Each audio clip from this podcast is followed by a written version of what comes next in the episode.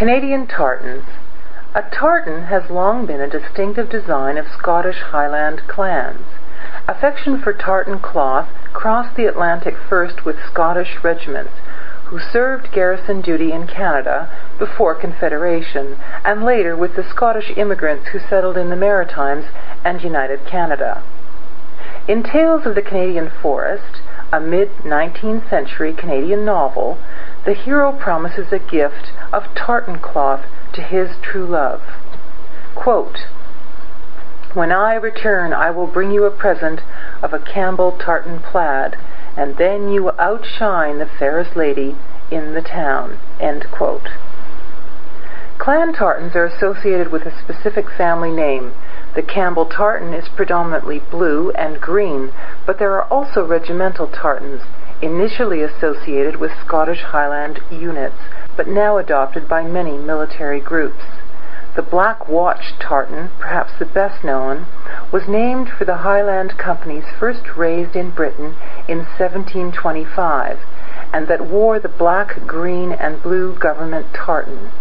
They were known as the Black Watch because of the tartan's dark colors.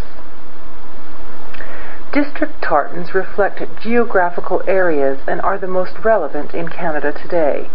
They link land and community through symbolic and imaginative use of color. For example, the maple leaf tartan, an unofficial national pattern, incorporates into its weave the colors of the maple leaf through the seasons green in summer, gold in early autumn, red at first frost, and brown when the leaf has fallen. Every province and territory except Nunavut possesses its own tartan. Some are official, others are not. But the colors of the cloth represent distinctive characteristics associated with each region. Saskatchewan's tartan boasts seven colors. Gold signifies the prairie wheat, brown the summer fallow, green the forests, red the prairie lily, yellow the rapeseed flower and sunflower, white the snow, and black the coal and oil. Caribou, Nova Scotia, has chosen a tartan that features the color red, symbolic of its sunsets, lobsters, and fire trucks. Some tartans are more evocative, such as Boucherville, Quebec's design, which is based on the azure blue of loyalty, the silver gray of serenity, the gold of generosity, the green of hope, and the white of purity and innocence.